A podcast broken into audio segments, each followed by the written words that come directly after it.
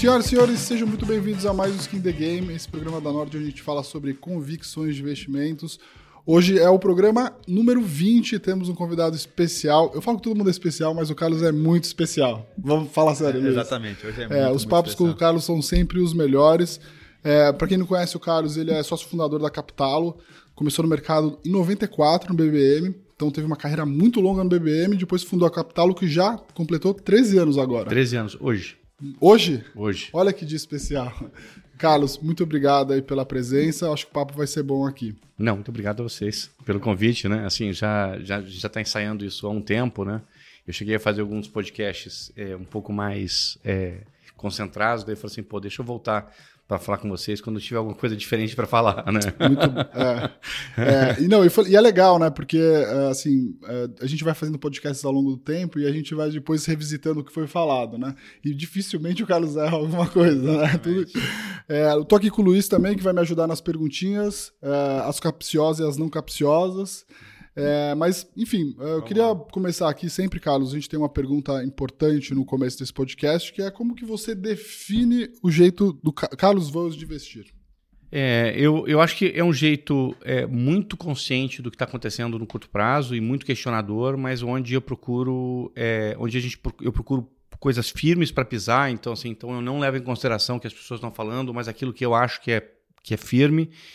É, isso leva a ter uma visão talvez um pouco mais de médio prazo. Vai. Assim, não é nem longo, porque eu não invisto para o longo prazo, mas também não é uma coisa tão voltada para tentar acertar o que o mercado vai fazer na próxima semana, que eu tenho muita dificuldade.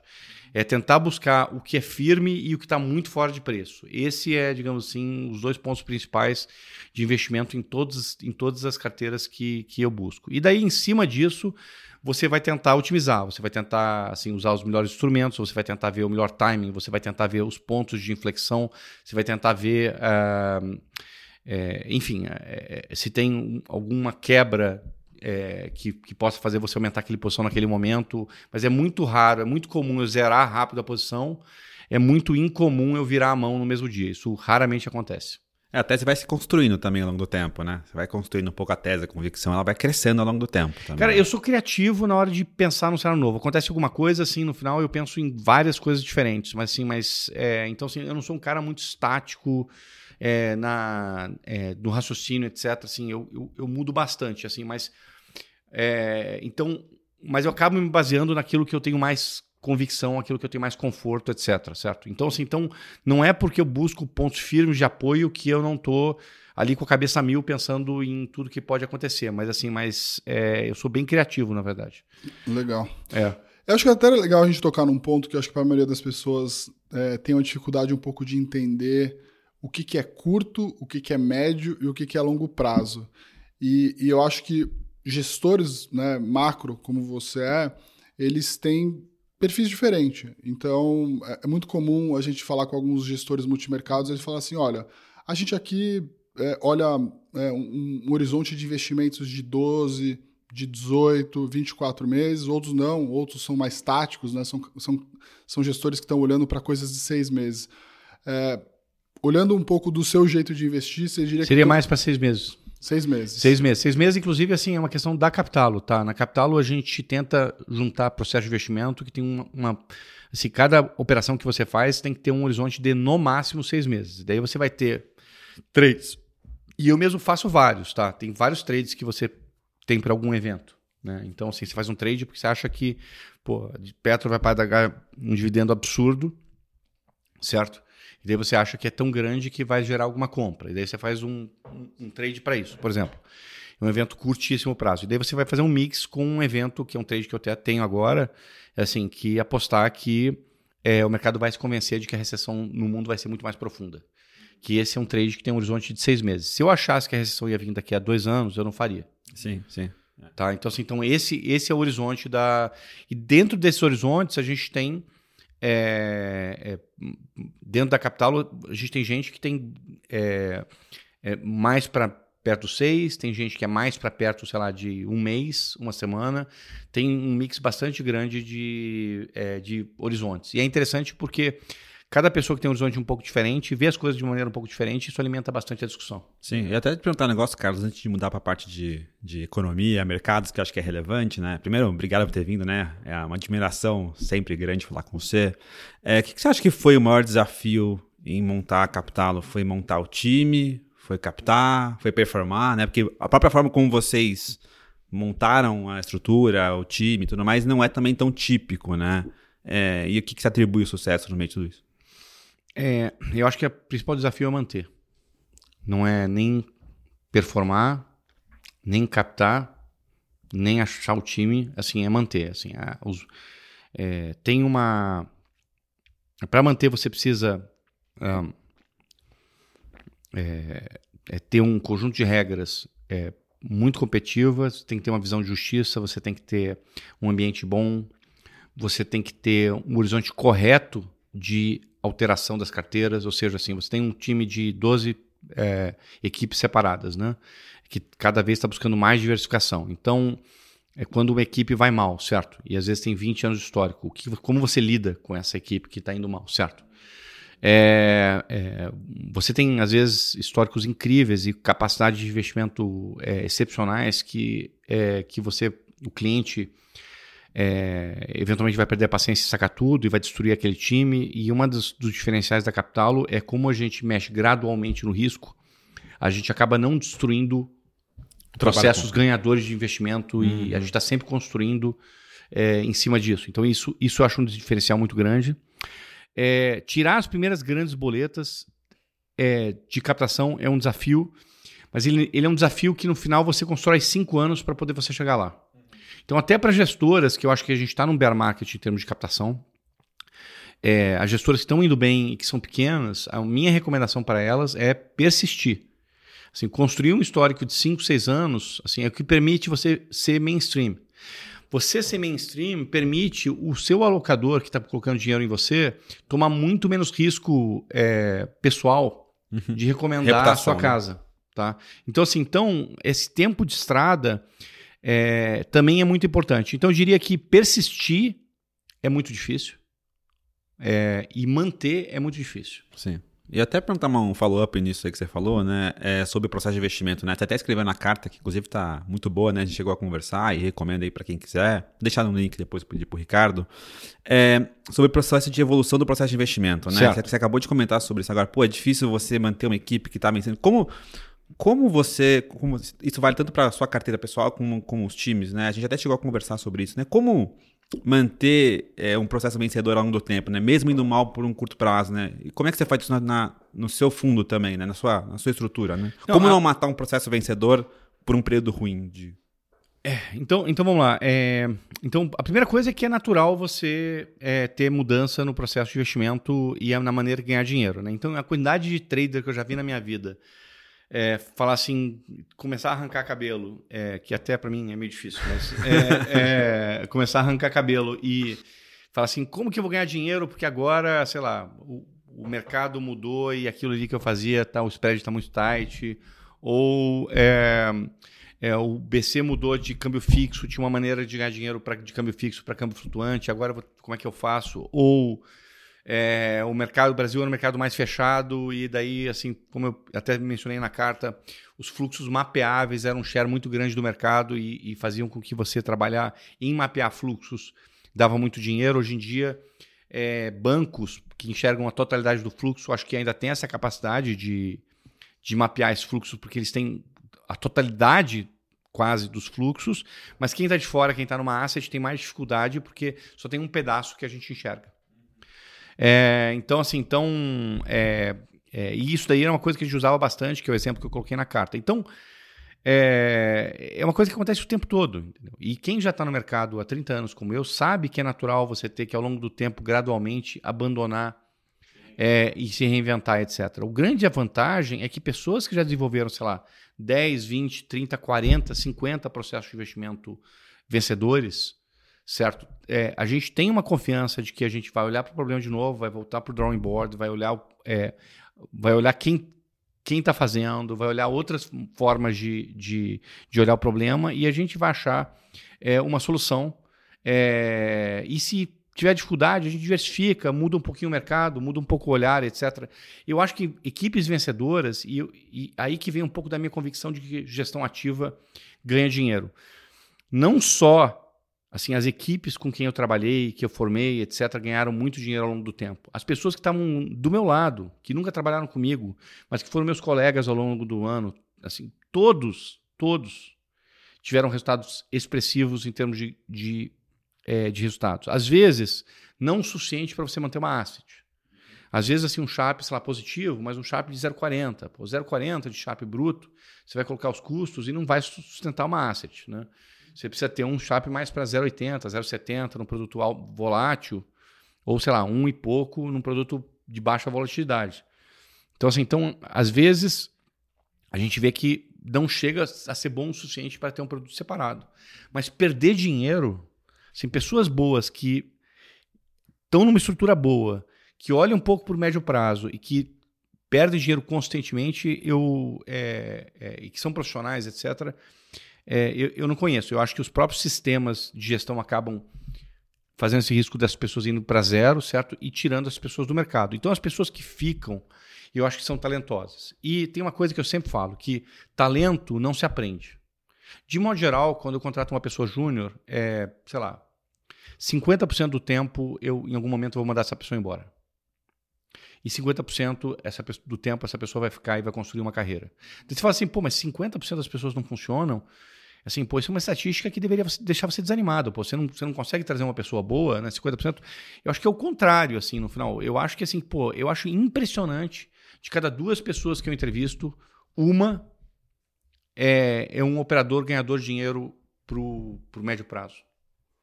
Tá? Então, eu acho que muito...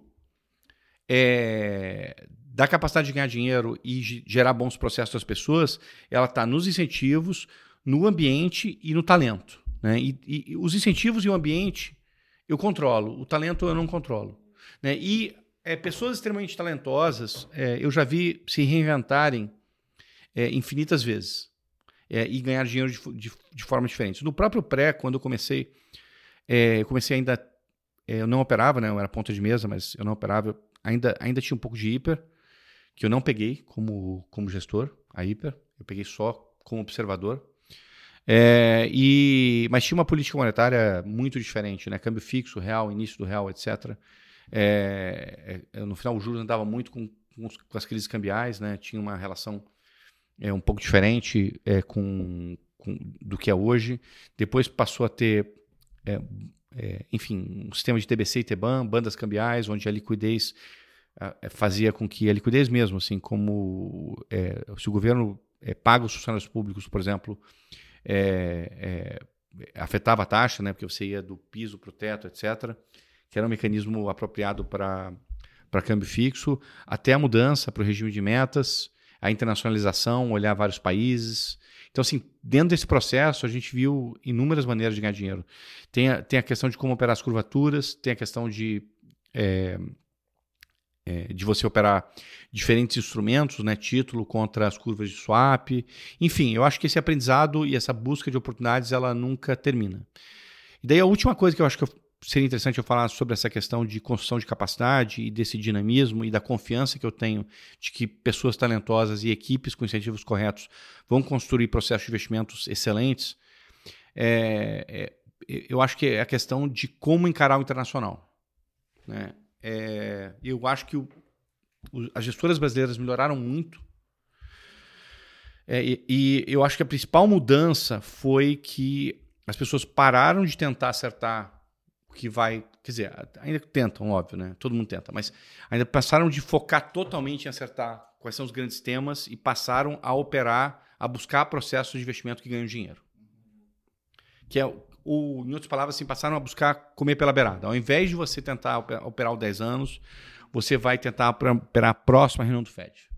Ao invés de você é, tentar é, operar o S and P, você vai ver, sei lá, alguma, se especializar em empresas que estão distressed lá fora, assim, que é onde você tem um, um valor de pesquisa muito positivo, que a gente até faz na Capitalo isso, na área do Daniel Correia. Tá? Então a gente olha empresas que estão estressadas, né? E daí para tomar uma decisão se aquele estresse ele tem motivo ou não tem motivo. Então as pessoas vão buscando devagar, buscar cases e processos de investimento onde realmente você tem uma taxa de acerto muito alta, ao invés de tentar agregar valor acertando o cenário.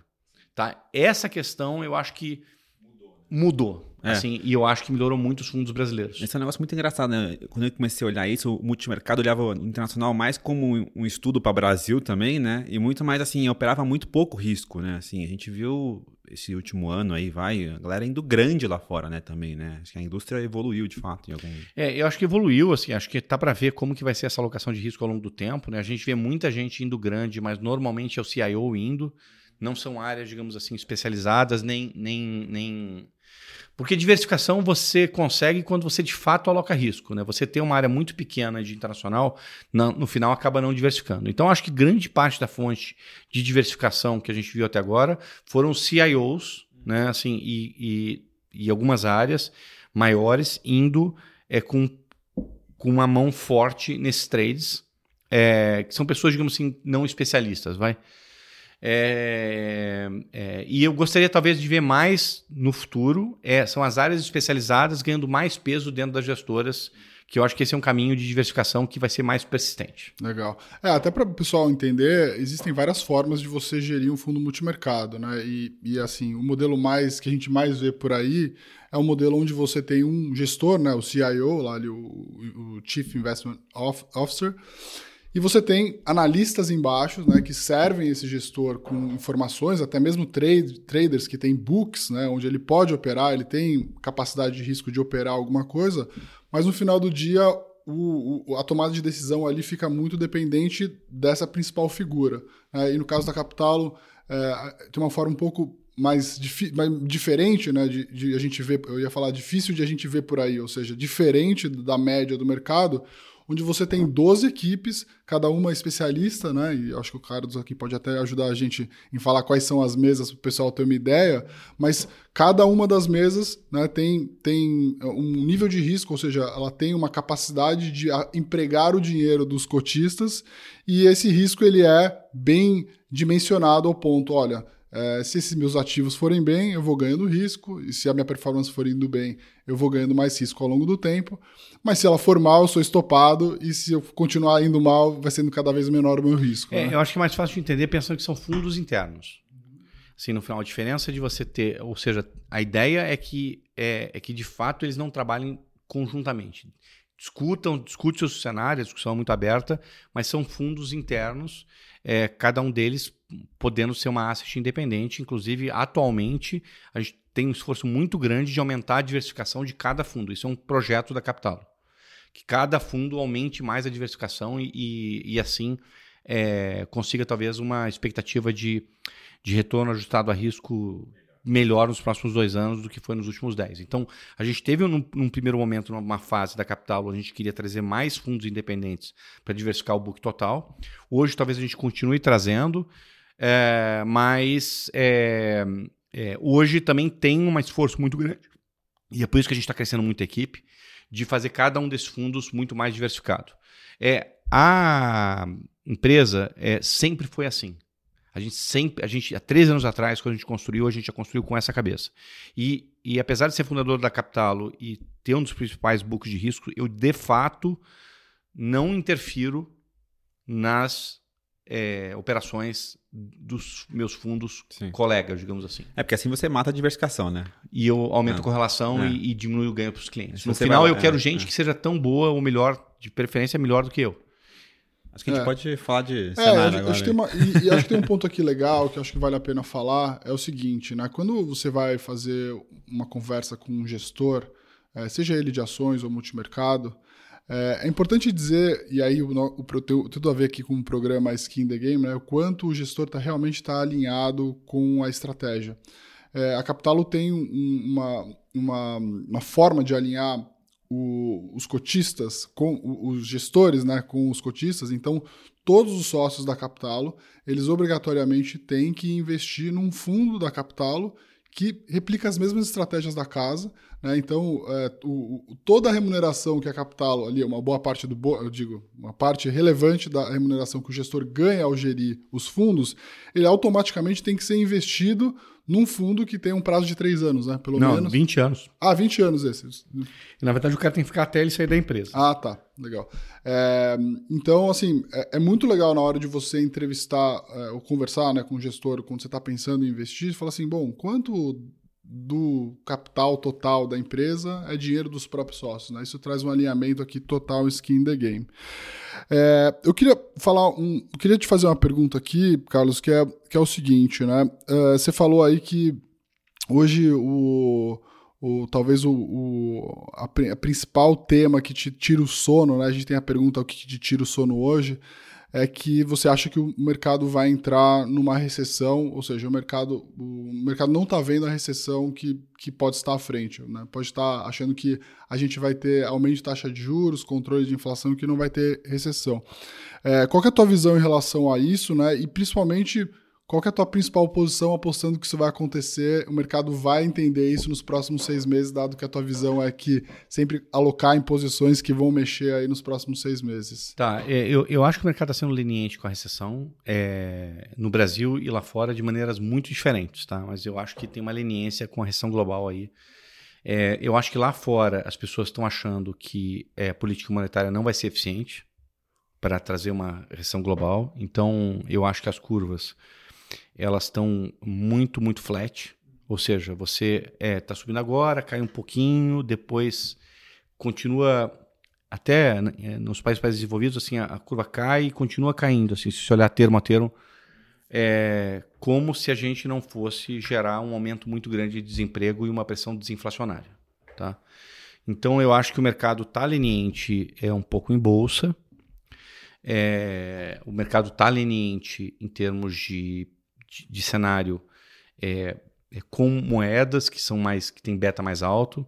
Eu acho que o mercado está leniente com é, empresas é, que são cíclicas, mas não tem um preço é, é, com uma, digamos assim, com uma gordura grande. Sim.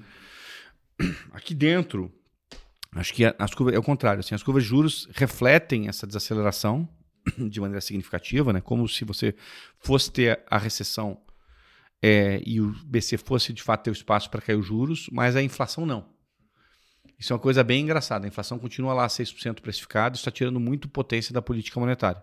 Enfim, são dois assuntos tão diferentes que eu até prefiro tratar eles de maneira separada. Mas assim, mas eu acho que é, esse é um principal tema que a gente está olhando hoje, né? É um tema até que, sei lá, nas últimas semanas não tem andado muito na nossa direção. Acho que o mercado está cada vez mais discutindo de que É, de que esse aumento de juros, um, não vai causar recessão, dois, está aqui para ficar de maneira mais ou menos constante.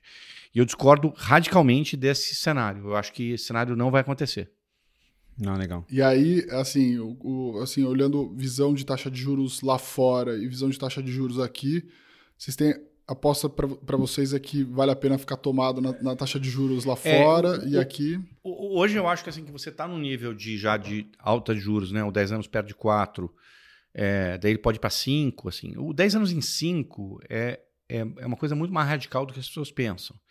Porque assim, porque por dez anos ele ficar em cinco, e o dez anos obviamente é uma média de dez anos, né? Que daí você vai discutir o quanto de... de term premium ele deveria ter, né? Assim, o quanto ele deveria pagar mais pelo risco que carrega.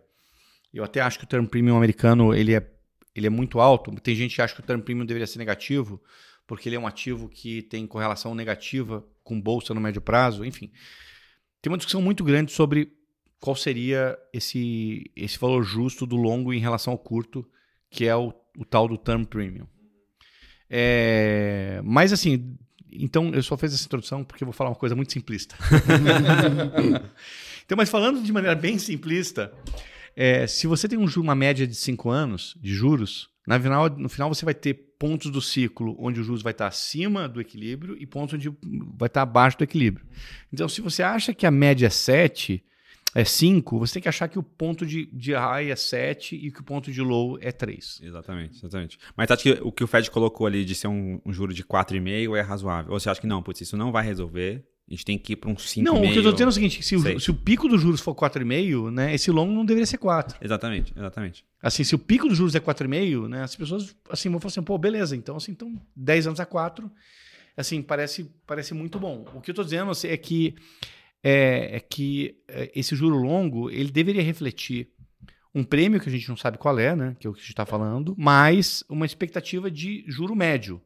Portanto, ele não deveria refletir o ponto de máximo da Isso, curva. Então, exatamente. O que eu estou dizendo é que esse nível, ele é um nível que eu acho que pode subir, mas assim, mas é um nível que já, para você achar que ele deveria ser, sei lá, cinco, seis, sete, ou você vai fazer uma revisão uhum. muito grande é, da inflação de médio prazo, ou você vai achar que o juro real tem que ser muito, muito maior do que ele é. Tá? O juro real chegou a precificar negativo em um por cento.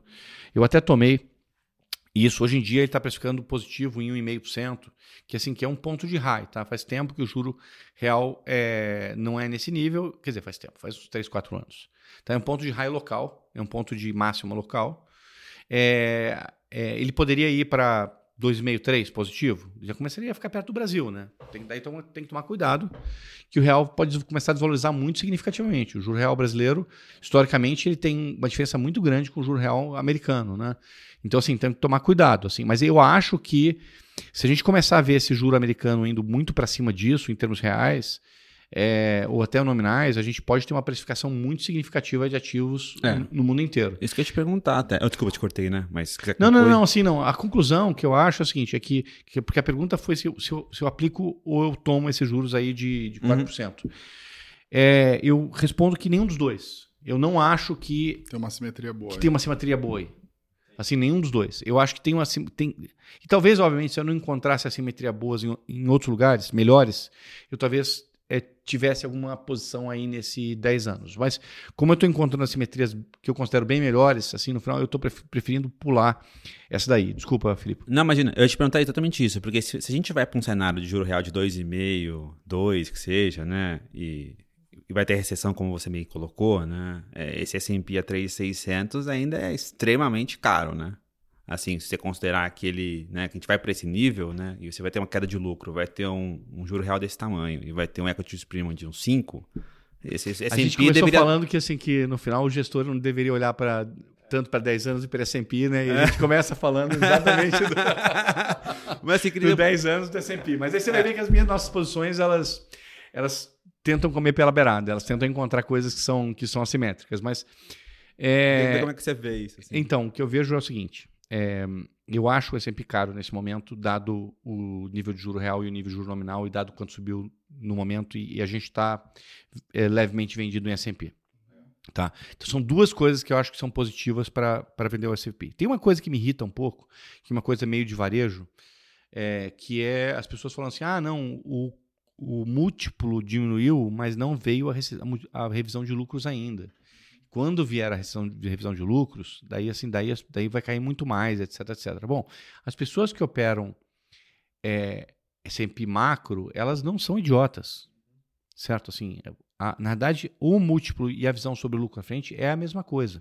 Não existe essa divisão entre, entre múltiplo e, e expectativa de lucro, certo? A pessoa pode achar que é mais lucro, menos lucro, a pessoa pode ter mais tolerância a uma queda temporária, e tem que pensar que em termos de, de trazer a valor presente, é muito mais relevante, a queda de lucro ela não é tão relevante, porque assim, vamos supor que, a, que o lucro caia cinquenta por cento por um motivo pontual. E se ele voltar depois? E se ele voltar depois não, não tem, tem problema. problema nenhum. É. Exatamente, assim no final, assim, que foi um pouco que a gente viu no Covid. Exatamente. Tá, então, assim, então essa questão de quanto o lucro cai, certo? Assim, é uma questão... É, que não deveria ser tão determinante quanto o nível de taxa de desconto. O nível de taxa de desconto ele é até mais relevante. Outra coisa que é relevante é quanto que você acha que é, é, tem tendência a crescer no médio prazo. Outra coisa que é mega relevante é a cunha fiscal. Se você mudar radicalmente a cunha fiscal, você vai mudar, shiftar o ciclo totalmente para baixo.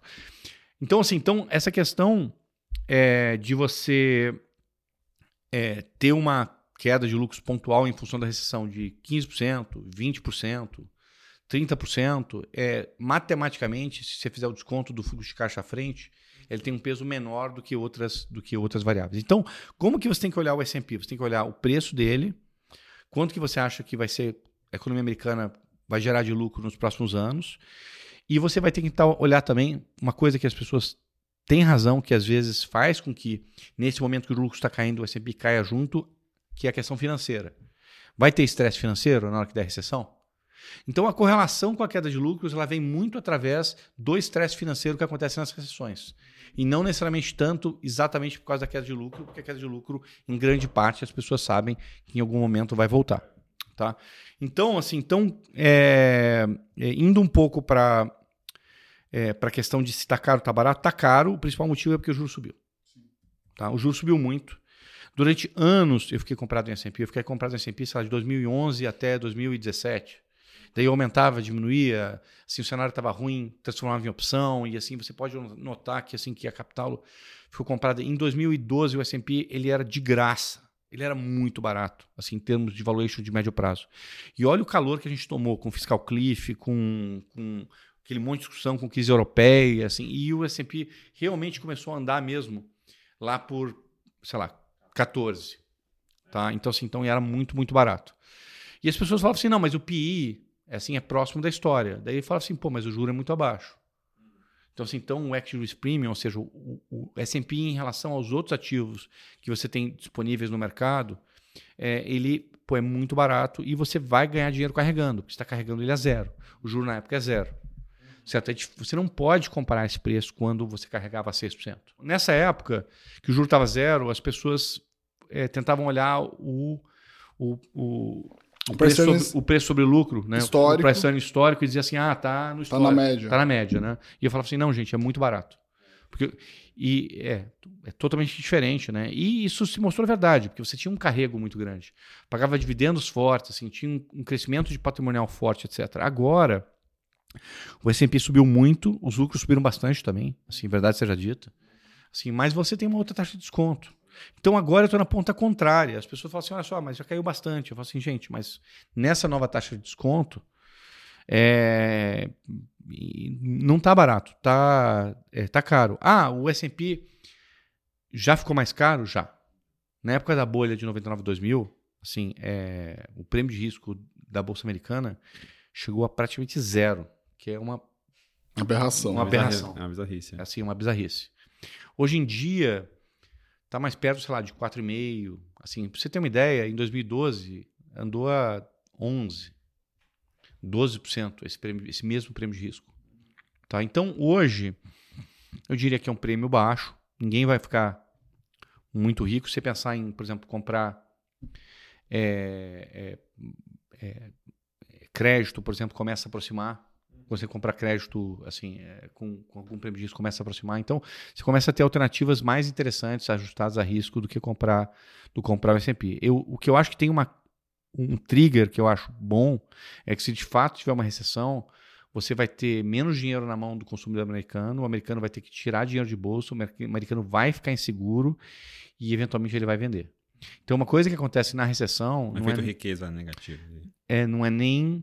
a questão dos lucros caírem, é as pessoas perderem o emprego, que é uma coisa que normalmente vem junto, e as pessoas perderem um pouco de confiança na bolsa e, e venderem. Então é muito comum que a bolsa caia muito depois das altas de juros. Se você olhar os ciclos anteriores nos Estados Unidos, a bolsa eventualmente cai muito depois é, do início dos juros. Dessa vez foi até engraçado, porque o Fed não tinha caído quase nada e a bolsa chegou a cair bem. Mas daí subiu de volta, né? E agora está caindo de novo. Só que naquela época, como o dez anos não estava tão alto, eu não conseguia dizer que a bolsa estava tão cara.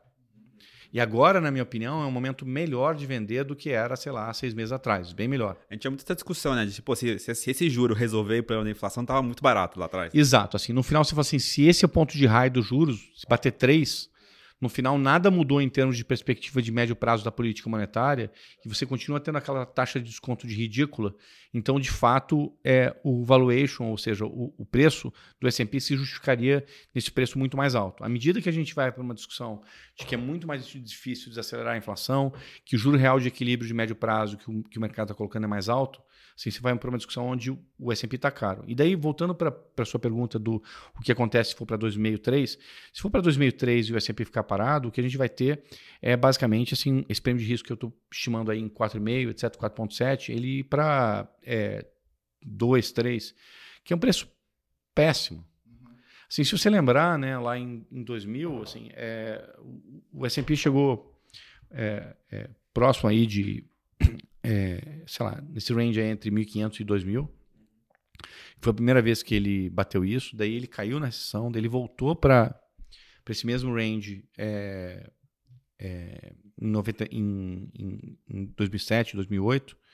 Ele caiu para seiscentos e daí ele voltou para esse preço de, de é, mil e quinhentos, vai, assim, no final, só lá em, em dois mil e quatorze. Então foram quase catorze anos indo e voltando sem, sem, sem ninguém ganhar nenhum dinheiro. Então o seu ponto de entrada, o ponto que você entra na bolsa, ele é muito relevante. E como vocês podem notar, pelo que eu estou falando, que é a questão de médio prazo, olhando para a bolsa que a gente está falando, para fazer essas alocações, é, é, é uma coisa que não prevê muito o que vai acontecer na bolsa desse ano para o próximo, tá? Assim, é, eu, eu comprei em dois mil e onze e nem por isso a, a bolsa americana subiu imediatamente. Uhum.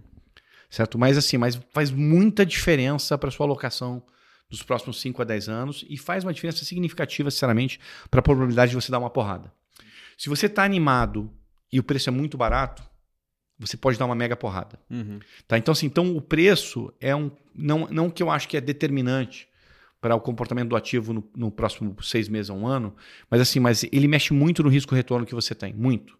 Porque assim, porque se as coisas forem, por exemplo, caminho positivo, e principalmente se você acreditar no caminho positivo, você pode eventualmente ter um, um retorno é, absurdo em cima daquele seu investimento. E o contrário, né? Se você comprar um ativo muito caro, é porque você está animado com o cenário e eventualmente você estiver errado sobre o cenário, você pode perder um dinheiro que você nunca poderia, nunca imaginaria ganhar. Tá? Então hoje a Bolsa Americana ela, ela tem, é, em relação a bonds, em relação a outros ativos do mercado, um, um valuation meio assim... Hum. É. Não, não o suficiente. É. É, assim, é... É, você até falou de assimetrias, né? Você falou, olha, eu tô olhando pro juro americano, eu acho que do jeito que tá aí, eu não vejo grandes assimetrias, né? E, assim, até te tem uma pergunta aqui que fala, né, quais são os três ativos que não podem faltar na tua carteira hoje. Vou fazer essa pergunta de outra forma. É, onde você tá vendo as maiores assimetrias? Tá, é, é, eu acho que é, a principal assimetria que eu vejo é, é que É, a maior probabilidade é da política monetária funcionar em desacelerar forte a economia. Tá? E daí eu vou falar como fazer esse play. Tá? É, essa é a principal assimetria. Eu, eu olhei desde a década de setenta, inclusive na época que a inflação era alta pra caramba, qual o tamanho do ciclo de alta e a consequência do ciclo de alta, mesmo durante a inflação alta, é, nos Estados Unidos. E a, a consequência é sempre é, é, a economia desacelerar de maneira forte. Então a gente começou esse ciclo em março, a gente está indo numa velocidade que, sinceramente, eu não imaginava, nem achava necessária a princípio, tá? É, eu acho que é uma velocidade muito, muito rápida, então a possibilidade dela ser eficiente é muito maior, tá? Então eu acho que vai ter um ciclo de queda. Então, assim, então, por que, que o mercado não acha que vai ter um ciclo de queda, ou acha que vai ter um ciclo de queda muito pequeno? Eu não consigo entender. Tá, assim, eu acho que vai ter um ciclo de queda na parte média da curva americana. Existe uma dissonância, vamos dizer assim. Que é maior do que o mercado está precificando. O mercado está precificando em torno de sessenta bases entre o quarto trimestre do ano que vem e o primeiro trimestre de dois mil e vinte e seis. Tá? Que seria, o, e se olhar em termos de, de LIBOR, né? Seria o U três contra o Z cinco. Tá? Então, assim, então, eu acho isso de graça. Assim, isso aí, obviamente, é para aplicar. É uma das maiores assimetrias que eu vejo no mercado. O, o mercado não tem muita dificuldade de olhar essa assimetria, porque se você olhar a curva americana, como sempre teve muito prêmio na curva americana para cima, essa taxa parece ser uma das mais baixas de todos os tempos em termos de queda. Mas eu acho que é, a gente viu nos últimos trinta anos que esse termo caiu, pode ser que suba, né? Mas eu acho que... que é, eu acho que isso daí está bastante errado. Sim. A outra coisa que eu acho muito errada é que é, a parte média e longa da curva americana também não reflete a possibilidade da, do processo de alta de juros funcionar. Ou seja, se o processo de altas fun- funcionar, você vai ter um efeito contrário do que a gente tem hoje, que é, é um juro, sei lá, uns dois, três anos à frente de agora, abaixo da média, abaixo do equilíbrio. E uma curva super inclinada, né? Hoje, a curva global ela está desinclinada. É, é, eu acho que isso é um erro enorme. Assim. Então, você apostar é, nesses eventos, eu acho que o ciclo de queda, por exemplo, principalmente à medida quanto mais ele subir, maior o ciclo de queda. Hoje, esse sessenta bases de queda é basicamente nesse ritmo de setenta e cinco bases, uma reunião só do Fed. Então, eu acho muito barato. É, e para cima, também assim não tem alta nenhuma. Então, assim, então é, é, muito mais do que o nível da curva de juros lá fora, eu discordo radicalmente do shape. Tá? Eu discordo radicalmente. Da, e da forma como vai ser. A forma como vai ser, digamos assim, eu discordo muito do filme. O filme, na minha opinião, está muito, muito fora do preço justo. Tá. Eu até te perguntar, se, é, vocês começaram a olhar esse negócio do, do, da Treasury, né? Até depois mudar de assunto.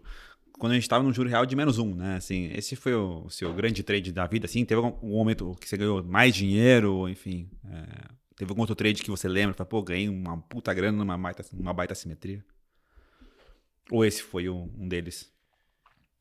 É, eu, eu, assim, esse, esse, esse é um trade... Eu opero os Estados Unidos desde dois mil e três, tá? Então, assim, então, já tenho quase vinte anos operando a curva americana, dois mil e dois, dois mil e três. Então, é...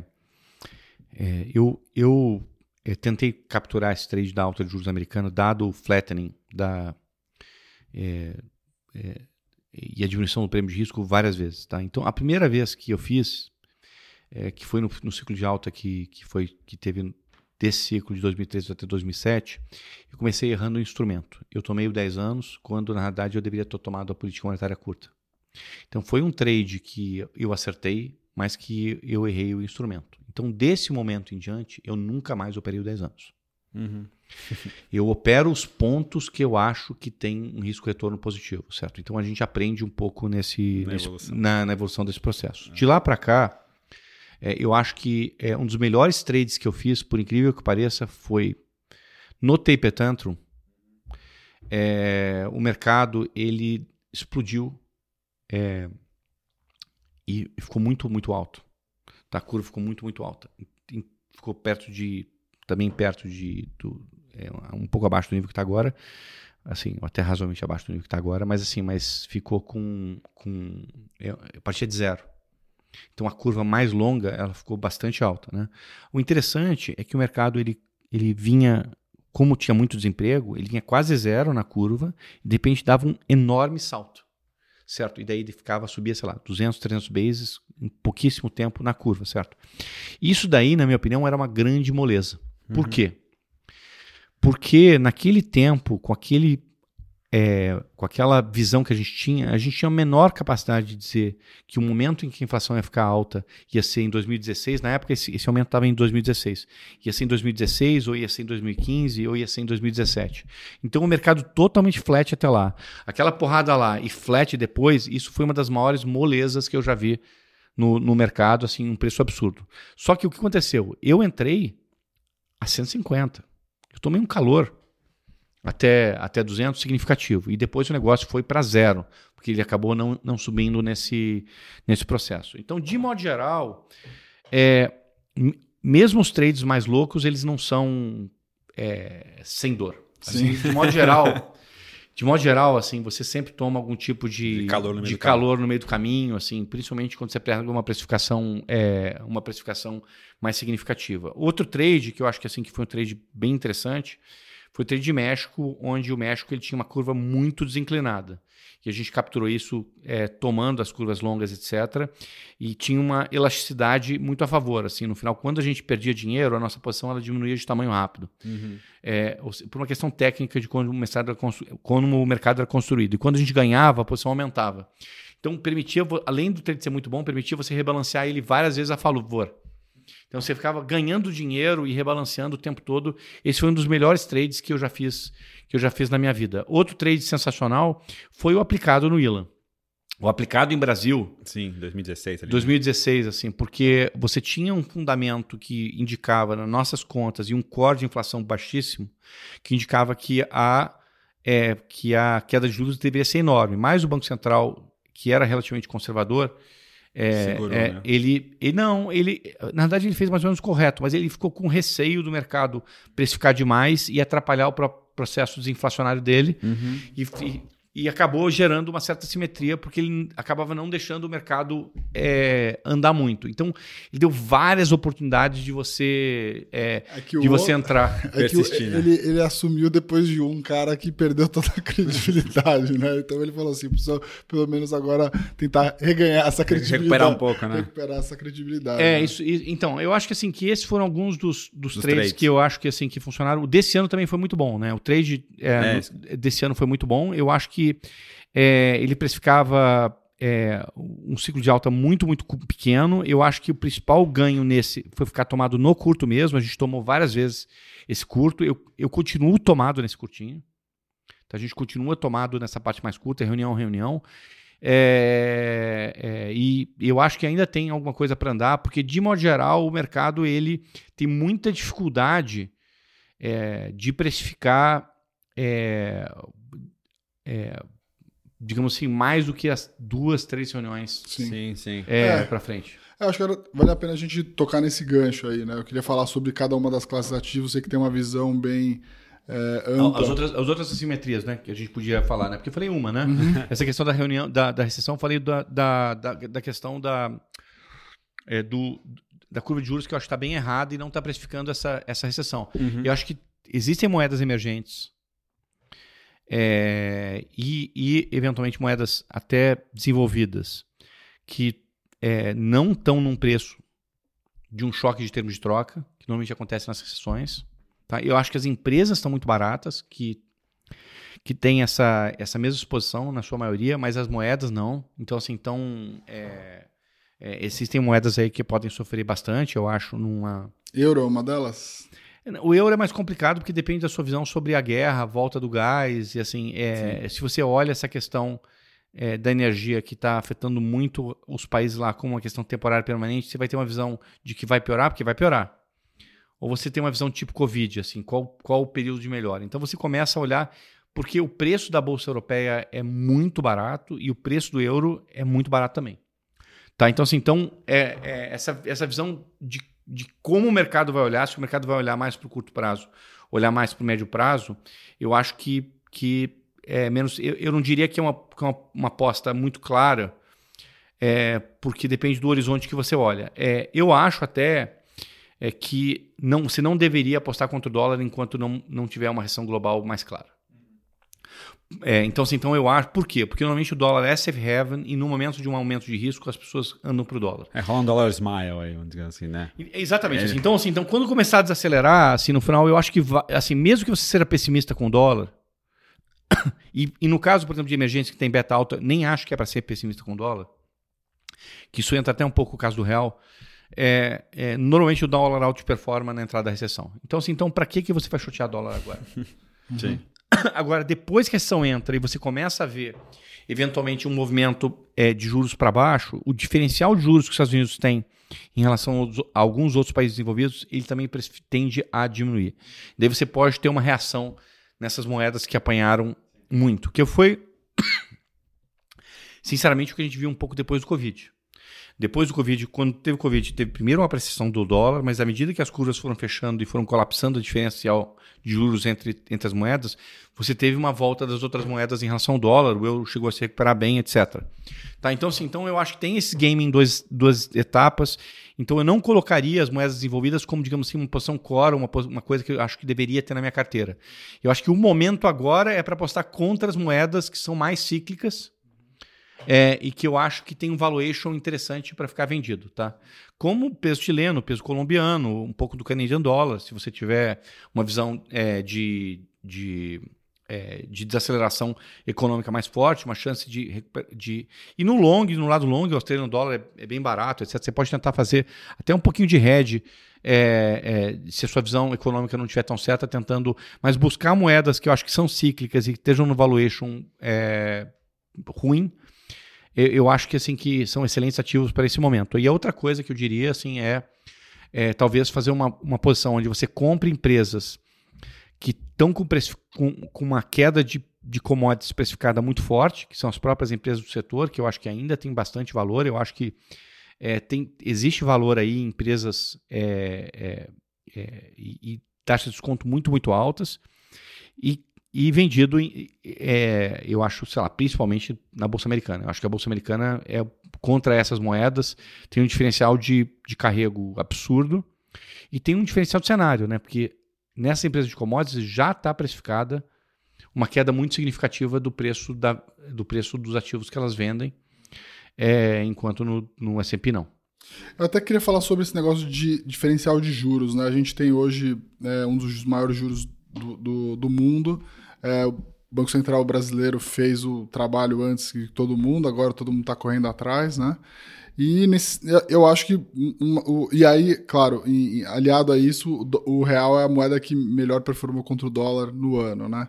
É, como é que fica o real no momento que a gente tem um, vai ter um diferencial de juro menor? Né? Então, é, o mercado aqui já precifica alguma queda no juro do Brasil para os próximos precifica meses. Bastante queda. Bastante queda, né? Então, indo para algo de, por de dez no final do ano, dez final do ano, com, ju, com o juro americano podendo ir a quatro vírgula cinco. É, como é que fica o real nessa história toda? Hein? Então, eu acho que o real está frágil, né? É, eu acho que é, eu acho que é uma moeda cíclica. É, é, o diferencial de, de carrego ele é grande no momento, mas ele não é grande no médio prazo, porque a inflação implícita no Brasil é bastante alta, certo? Então, a inflação implícita, se você começar a pegar a partir da virada desse ano para frente, ela está relativamente próxima de seis. Está cinco vírgula noventa, cinco vírgula oitenta, fica variando aí todo dia. Mas, sim, mas não é nada, não é próximo de cinco, é próximo de seis, tá? Então, é, dez contra seis não é um juro real excepcional. Assim, para você lidar com uma...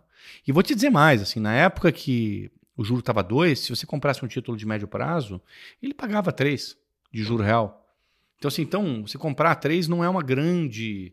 Então, eu acho que a curva brasileira ela começa a ficar atrativa para você ter títulos de médio prazo quando você alonga um pouco mais, tá? Quando você vai para, sei lá, assim, no final você vai pegar um pré de dois mil e trinta, aí você vai ter bastante risco, mas você vai ter bastante Supremo. retorno, bastante retorno, assim, porque eventualmente, se você acreditar no Brasil, no regime não tô, de metas, não estou né? dizendo que você deveria acreditar, mas se você acreditar no regime de meta, assim, no final, assim, você deveria convergir em algum momento para três a inflação. Sim. Tá? Então, então, assim, então as pessoas elas, é, elas tendem a querer comprar o período que é mais complexo, que é o, os próximos dois, três anos, é. Uhum. Tá? Que é o, o período onde você tem que fazer a desinflação. Tá, então, esse período é mais complexo. Eu tenho muita dificuldade de entender por que, que as pessoas querem tanto comprar o janeiro vinte e cinco e não querem comprar os, os, os, os, os outros períodos, tanto para trás quanto para frente. Assim, um mistério para mim. Por que, que essa fixação aí no, no, nesse mais curto, nesse janeiro vinte e cinco, é que onde eu acho que tem os principais riscos, né? Porque você pode não se materializar. E eu acho que tem muito menos os ganhos, né? Sim. Ou, assim, eu acho que uma maneira, se você estiver otimista com o cenário, é vender essa inflação. Se você acredita no processo desinflacionário, você deveria vender essa inflação. Eu acho que tem um, é um trade muito melhor. Porque, assim, pensa bem, assim, se você, você acredita na desinflação, acha que ela vai vir, que, que ela vai vir, que vai vir... É, que vai vir de seis para quatro, três para... Não, se você acha que vai, que vai vir essa recessão toda, que vai vir talvez uma queda de bens, que vai sobrar bens no mundo, que isso vai se transmitir para o Brasil, que você vai ter aumento de desemprego, ou que esse ato não é desinflacionário, é desinflacionário, etcétera. É, é, você pode ganhar, sei lá, de seis para quatro, assim, para sobrar algum prêmio, etcétera. Mas pensa bem, assim, será que o Banco Central vai tolerar essa, essa inflação implícita e de seis para sete, por exemplo? Assim, pensa na simetria que você tem no trade, né? O que, que precisa acontecer para a inflação implícita que está a seis e para sete? Onde, onde tem que ir o pré também, né? Onde tem que ir o pré, exatamente. Onde tem que ir, pensa assim, ó, se eu acho que se essa implícita fosse de seis para cinco, o pré nem tinha que mudar. Exatamente. Mas, assim, mas se for para seis para sete, eu acho que o pré tem que explodir. Então eu acho um risco-retorno muito, muito melhor vender a inflação do que aplicar o pré. Tá? E a gente tem é, inflação vendida. É. É, é, mas, mas muito melhor, né? Então eu tenho muita dificuldade de, de ver ganho nessa queda de pré, considerando que tem uma recessão global. A recessão global normalmente ela afeta câmbio. O diferencial de juro real brasileiro, dessa parte média que não está alta, está é, abaixo até de cinco em vários pontos, tá? Assim, é, e a gente precisa fazer uma desaceleração. É, e, essa, e esse juro real está baixo porque você tem uma expectativa de inflação muito alta e você tem uma quantidade de quedas muito grande. Então, assim, então não é particularmente atrativo. E com o juro real no mundo, em vários países, subindo de maneira bastante forte, é, e eventualmente você pode ter uma continuidade nesse processo de queda se a economia americana continuar resiliente, as pessoas vão rever qual é o nível de juro real de equilíbrio. É, a, quanto mais demorar é, para desacelerar o mundo, é, eu acho que as pessoas de repente podem achar que esse juro real não é suficiente para você ficar no Brasil. É, então as pessoas estão muito cegas pelo que está acontecendo na margem, que é a gente tem uma taxa nominal bastante alta, mas elas estão, mas elas não estão aplicadas nisso, né? O, o janeiro vinte e cinco não está três vírgula setenta e cinco. Uhum. Ele está precificando uma queda muito forte, muito né? Forte. E, a, e, a, e a taxa de inflação implícita, ela não está três por cento, ela está seis por cento. Então o que está precificado é um, é um juro real muito, muito baixo. E eu, assim, essas Bs curtas, eu ficaria vendido. Assim, no final, as pessoas estão comprando feito louco, comprando crédito, etcétera. Assim, mas eu acho que é o, o risco todo é o contrário. É, é...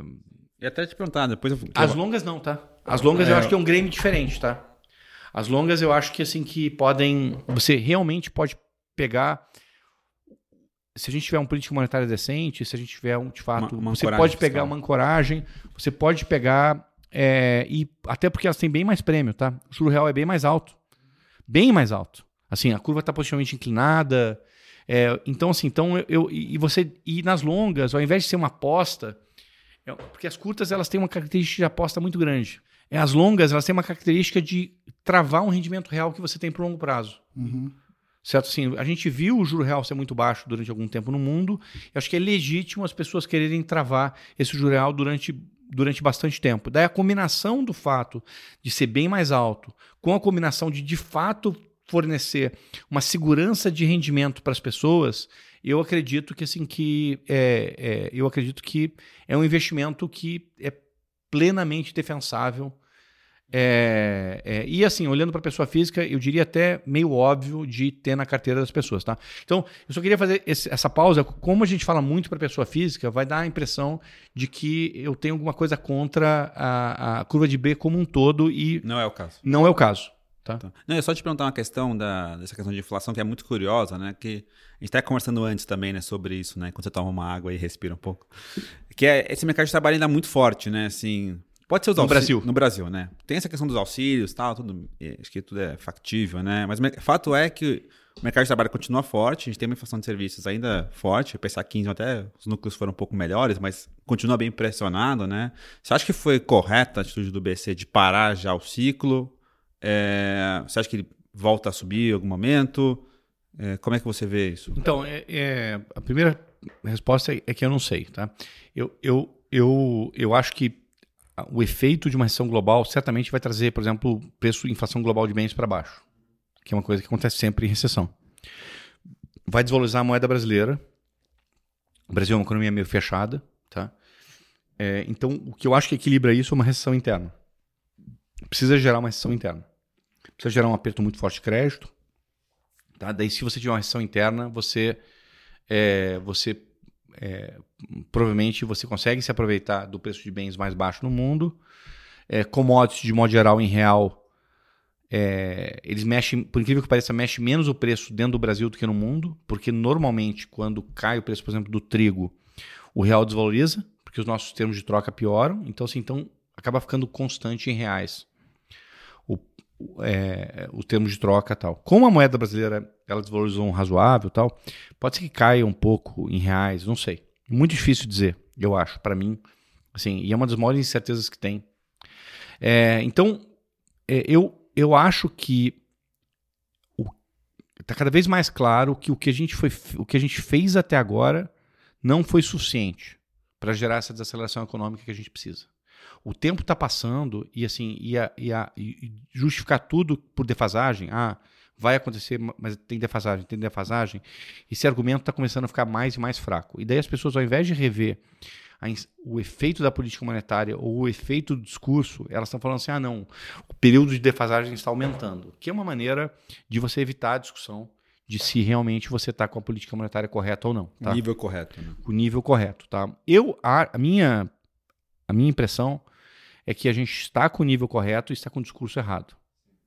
Tá, então, assim, então, eu acho que o Banco Central ele alongou... Daí uma, uma música um pouquinho mais técnica, tá? Mas eu acho que a gente alongou é, o período de, é, de convergência. Então, hoje o Banco Central olha para um período um pouco mais longo, mas ele não tem um modelo de inflação crível. Sim. Então, à medida que você faz um alongamento de horizonte, sem, um, um, um, sem uma, um processo, um, um, um modelo conservador e crível, e que olha para vários aspectos, que de fato tenta minimizar o, a diferença entre o modelo e a inflação no passado, no final você precisa de um modelo que acerte. Um modelo que não tenha viés, etcétera. E esse modelo do Banco Central ele tem um viés claro, ele tem um viés na direção da meta. Muito, muito claro. Ele é construído para isso. Então, ele não é um modelo próprio para você alongar o horizonte.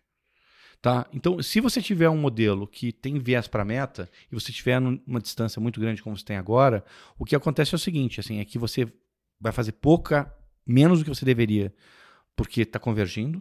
E converge porque o modelo converge. E daí, na hora que você percebe que ih, não está convergindo, você já troca para outro ano, que, que o modelo tem o mesmo problema. Em algum momento, a sociedade brasileira vai perceber isso. Que, assim, que, que isso você... vira inércia em algum momento, né? Também. Isso vira um aumento de expectativa. Vira inércia em algum momento. Isso, isso, no final, as pessoas... E que está já acontecendo. A, a, a expectativa de, de vinte e cinco é... É, é, é, ela provavelmente não vai vir no centro da meta. A expectativa de vinte e quatro, ela... que estava muito perto da meta, está começando a divergir.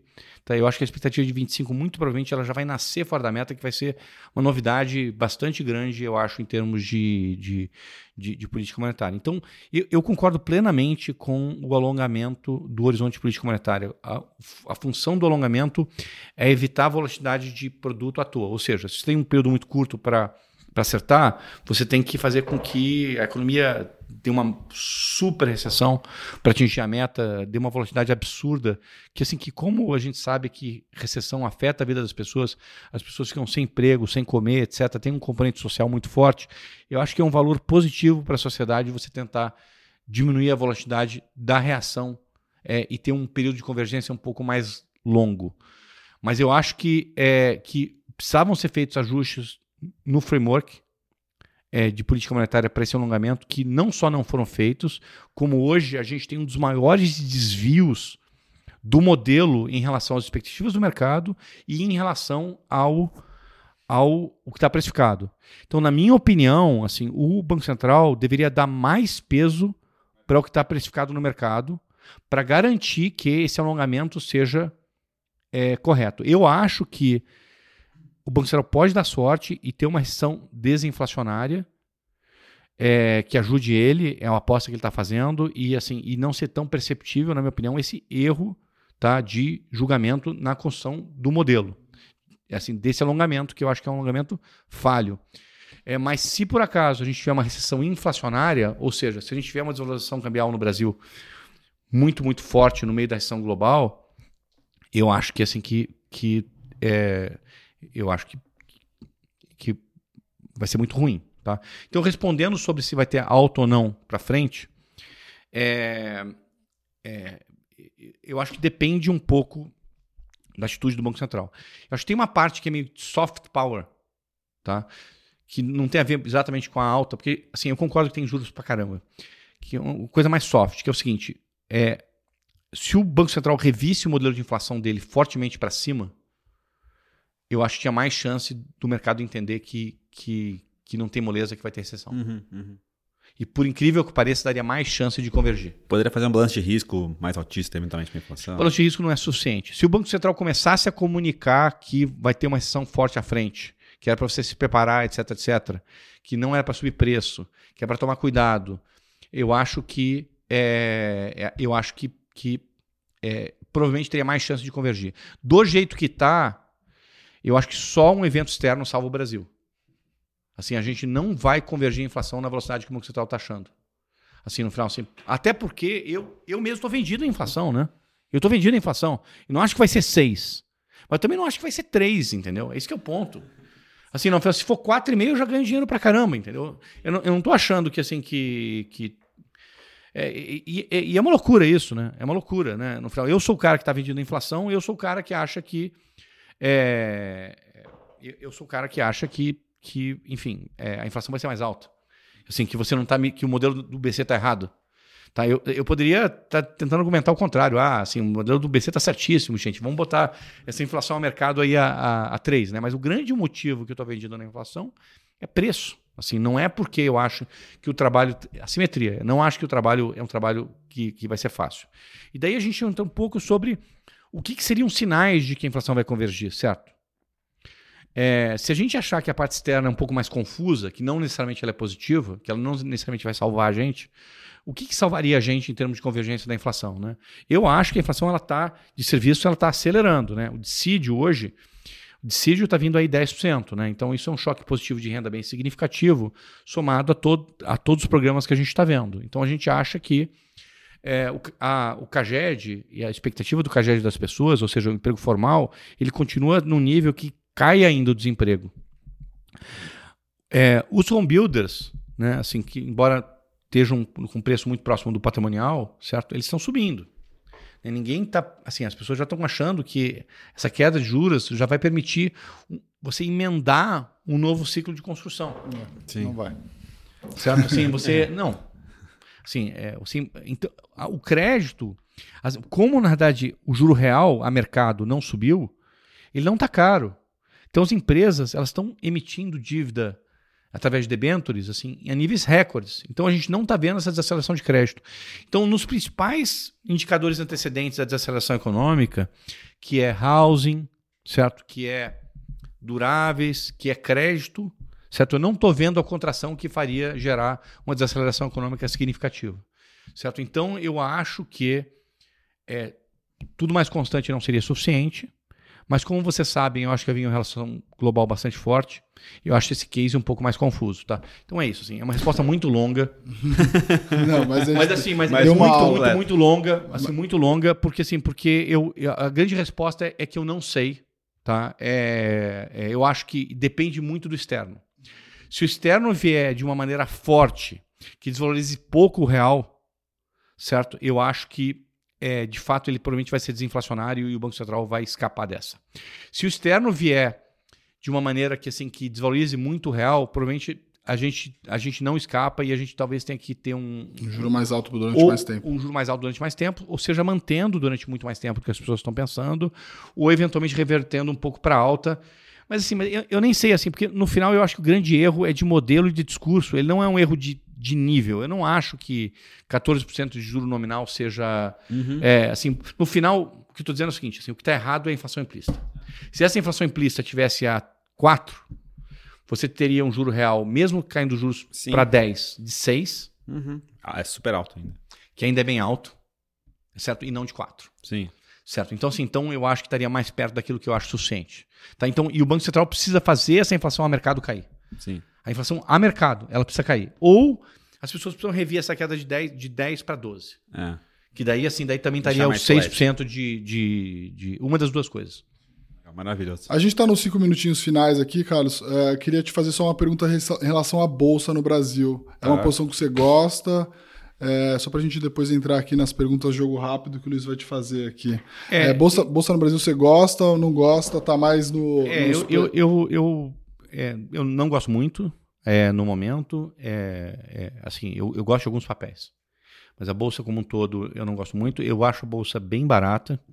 É, se você olhar a Bolsa contra a B, é, pela primeira vez, num momento de alta de juros, a gente tem uma Bolsa que tem uma expectativa de retorno acima da B, ou seja, o prêmio de risco da Bolsa Brasileira é positivo. Tipo... Eu acho que é o prêmio de risco maior que a gente já viu aí nos últimos dez anos. Né? Eu diria que não necessariamente é o maior prêmio de risco, dependendo de como você faça a conta, tá? Assim, mas é o maior prêmio de risco depois de uma alta forte de juros. Porque o que acontece no Brasil é que o juro mexe tanto que ele acaba comendo o prêmio de risco de Bolsa. É. Porque nos outros lugares, como é o contrário, normalmente o juro fecha na recessão, o prêmio de risco ele, ele, ele abre. Uhum. Aqui tem um então descorte, aqui, né? Aqui é o contrário, né? Às vezes durante a gente a rece... sobe durante... juro na recessão. So, sobe juro na recessão, então assim, então o que acontece é que o prêmio de risco às vezes até cai. É. Então, comprar Bolsa Brasileira olhando para prêmio de risco, normalmente é, não é uma coisa que dá dinheiro no Brasil. Porque assim, porque a, o prêmio de bolsa ele é uma soma do juro real, que varia muito, com o prêmio de risco, e às vezes eu acho que você tem que olhar um pouco absoluto, você tem que olhar a soma dos dois. Tá, então, então, o Equity Risk Premium no Brasil, ele... ele é, mas dessa vez, você tem um prêmio de risco positivo mesmo com juros mais altos. Né? Então, assim, então, a Bolsa Brasileira é um ativo bastante barato. Mas existem outros ativos baratos no mundo, tá?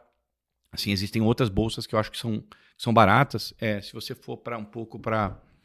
É, é, é, enfim, para a Ásia, a Europa, você encontra é, bolsas que... Que, que vão estar um pouco mais baratas do que a brasileira. Por mais que você ache que a Europa está causando um problema enorme, assim, no final, assim, você, sei lá, assim, eu acho que tem um risco macroeconômico muito menor nesses países assim, de médio prazo. Você vai trocar um pouco desse risco de guerra, etcétera, por um pouco de risco em outros lugares. Então, tem outras bolsas que são baratas. Mas, assim, mas de modo geral, eu acho a bolsa brasileira barata. Eu só acho que esse timing aí é, é, de bolsa global para baixo é, é, e talvez um ciclo de termos de troca ruim, com ruído eleitoral. Se a gente tiver uma recessão global, a gente pode ter um período fiscal, um desafio fiscal maior, porque a gente tem a volta desse efeito positivo que a gente teve, é, é, esse, esse efeito positivo que a gente teve, é, é, enfim, de, de subir preço de commodity, né? Assim, que ajudou muito as contas do governo. Então, se isso voltar um pouco, eu acho que, que pode ser bastante ruim. É, então, assim, então eu, eu ficaria um pouco mais leve, eu focaria mais em alguns papéis. Eu acho que assim, tem alguns papéis que, como eu falei, que tem uma queda bastante significativa de, de, é, de, de preço de commodity. Então, assim, então os, papéis, os papéis que a gente gosta são Suzano, é, a gente gosta bastante. É, a gente gosta de Brasil Foods, que a gente acha que é um play de turnaround que pode ter um upside muito significativo. É, a gente é, saiu dos principais papéis que eram um pouco mais dependentes de política econômica, porque eles subiram muito. A gente saiu bastante de Petro. A gente carregou Petro durante esse ano todo, mas agora a gente acha que talvez assim, essa combinação de, de algum risco de intervenção com um valuation diferente é, talvez não vale a pena. Mas essa soma de um prêmio de risco de bolsa brasileira relativamente alto com alguns papéis que realmente são bastante baratos, a gente acha que, que você pescando algumas coisas, você consegue pescar coisa é, muito boa, tá? É isso. Legal. Luiz vai te fazer aí o ping-pong no final. É, só umas perguntinhas rápidas. De tá dar bom. Duas opções, você escolhe. Qual foi o último ativo que você investiu? O último ativo? É. O último que eu aumentei ou o último Não, pode ser o último que aumentou. Pode ser o último que você aumentou. É. É, é, o último ativo que a gente fez um aumento significativo foi o peso chileno. Quando teve a intervenção agora do Banco Central, que ele jogou o peso fortemente para baixo, ele fez uma, uma intervenção absurda. A gente aproveitou para é, vender bastante. Né? Então, ele vendeu bastante dólar, a gente comprou bastante dólar contra o peso chileno, e isso assim está tá se revertendo bem. Assim, no final, esse é um trade que a gente ainda carrega, mas que a gente até, assim, no final, até já colocou algum no bolso. Mas esse foi o último aumento, que eu acho que é bem significativo de posição, foi vendido no peso chileno. Legal. Boa. Só dos a Druckenmiller? Ou com outro? Druckenmiller, né? Druckenmiller. Assim, no Short bolsa americana ou europeia? Short bolsa americana. É, tomado em juro americano ou vendido em S and P?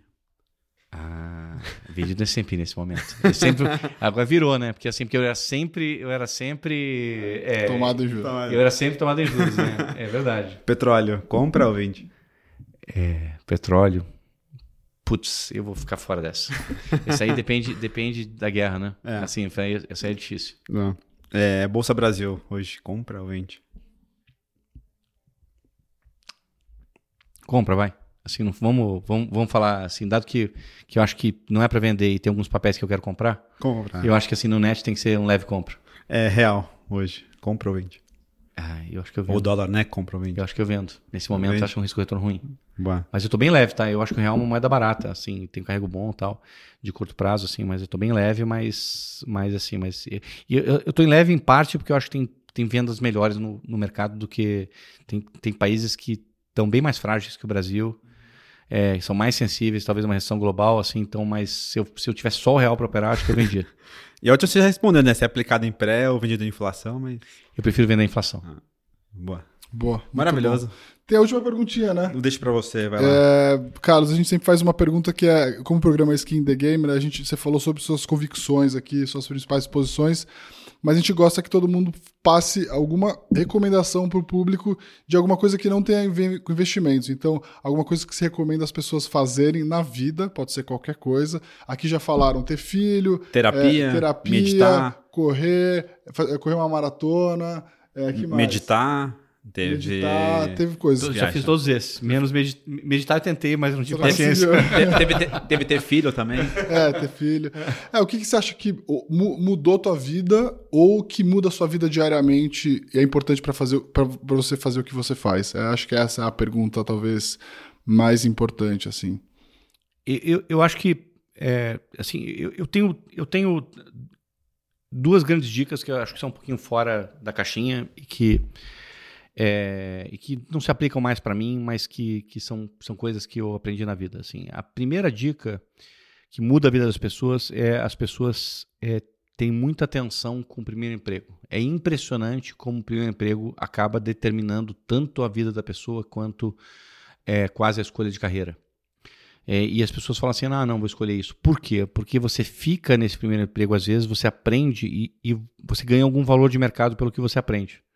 E daí é muito difícil você dar o passo de largar para começar de novo, é, ganhando menos ou num outra, numa outra função. Então a minha dica é, você que é recém-formado ou você que está numa carreira há dois anos, assim, é a hora de você pensar, dado que principalmente você que está há dois anos, é a hora de pensar se você quer fazer aquilo pelo resto da vida. Muito bom. Tá, então, assim, então a hora de você pensar é agora, quanto mais tempo você ficar nisso, mais difícil vai ser, porque, assim, porque a dificuldade não é que você não pode recomeçar. Claro que todo mundo sabe que dá para recomeçar, mas é que o custo de recomeçar só aumenta. Então, assim, então, é, é, eu, eu acho que a ideia de, ah, eu vou entrar aqui, assim, a, a leniência com que as pessoas tomam as decisões nesse começo de carreira, e, e, e eu até entendo, né, porque eu devo ter sido um dos jovens mais perdidos do... É, da minha geração, é, eu mudei muito de ideia, etcétera. E eu acho que eu tive a sorte de para gestão, que é uma coisa que, por incrível que pareça, eu não achei que eu tinha talento quando eu era, quando eu tinha, sei lá, dezoito anos de idade, né? E daí, porque até era, era um outro mercado, era assim, não parecia na minha época uma coisa muito analítica. Hoje em dia parece, mas na minha época não parecia uma coisa muito analítica, né? É, e eu me apaixonei É, incrivelmente. Então, você rever isso daí, eu acho, o tempo todo.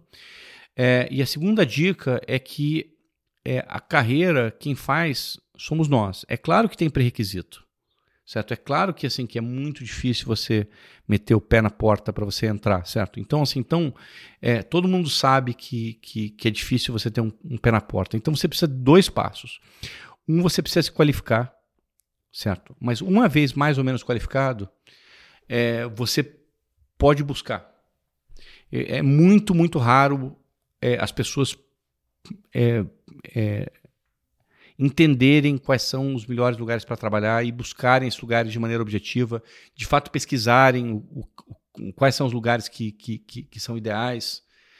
Tá? Então, é, é, e, e isso é uma das coisas que eu mais é, é, comento nas, nas entrevistas de emprego, né, que eu acho que entrevista de emprego é uma coisa que deveria funcionar para os dois lados. Deveria funcionar para as pessoas, para a gente é, entender melhor o que aquela pessoa é, para ver se funciona na nossa equipe, mas principalmente para as pessoas júniores, eu acho que eventualmente é um momento também que você passa um tempo para dar algum conselho para as pessoas. E o conselho é, assim, no final, assim, reflita um pouco mais é, e não deixe para depois essa decisão, porque assim, porque depois vai ficar muito, muito mais difícil de você mudar. Maravilha. Sim. É, às vezes, uma das coisas legais de você fazer entrevista e você percebe que o cara é bom são as perguntas que ele te faz, né? É... Ah, é? Não, pois é. Qual, qual o jogo que ele tá jogando? Né? É, é. Assim, no final, qual o jogo que... Se ele entende o jogo que ele tá jogando. Isso é, é uma coisa que funciona bem para você separar as pessoas que têm, de fato, mais poder de conclusão, mais punch de conclusão, de chegar a uma conclusão sobre a vida do que de outros candidatos. Com certeza. É, é maravilhoso, legal. Hein? Vou passar voando, né, Luiz? Isso que eu ia falar, né? Pô, se eu pudesse... Eu almoço com o Carlos, assim, eu fico só absorvendo, assim, é. Para ver se eu consigo aprender um pouco mais. Hein? É isso aí. Pessoal, que, é, que, primeiro eu queria agradecer o Carlos pela presença. Sei que já veio aqui algumas vezes, vai nos eventos da Nord, é sempre uma aula, a gente fica aqui pensando... Eu sempre... Depois que eu escuto o Carlos, eu falo assim, acho que eu preciso revisar todas as minhas posições. opções no mercado. Eu falei assim, cara, eu tô pensando num head é. faz tempo aqui pra minha carteira, não consigo, acho que eu já dei algumas é. ideias. É, depois, que eu, depois que eu converso com o Carlos, depois de alguns anos, eu chegava em casa e falava assim, cara, eu tenho muita informação pra processar, eu preciso ficar umas três horas aqui mentalizando as informações, assim, pra ver é, se... Mas e... queria, de novo, agradecer a tua presença, é sempre um prazer. Pessoal, espero que vocês tenham gostado também. Não deixe, né, de deixar o comentário aqui, o like, a gente vai trazer mais pessoas nas próximas semanas.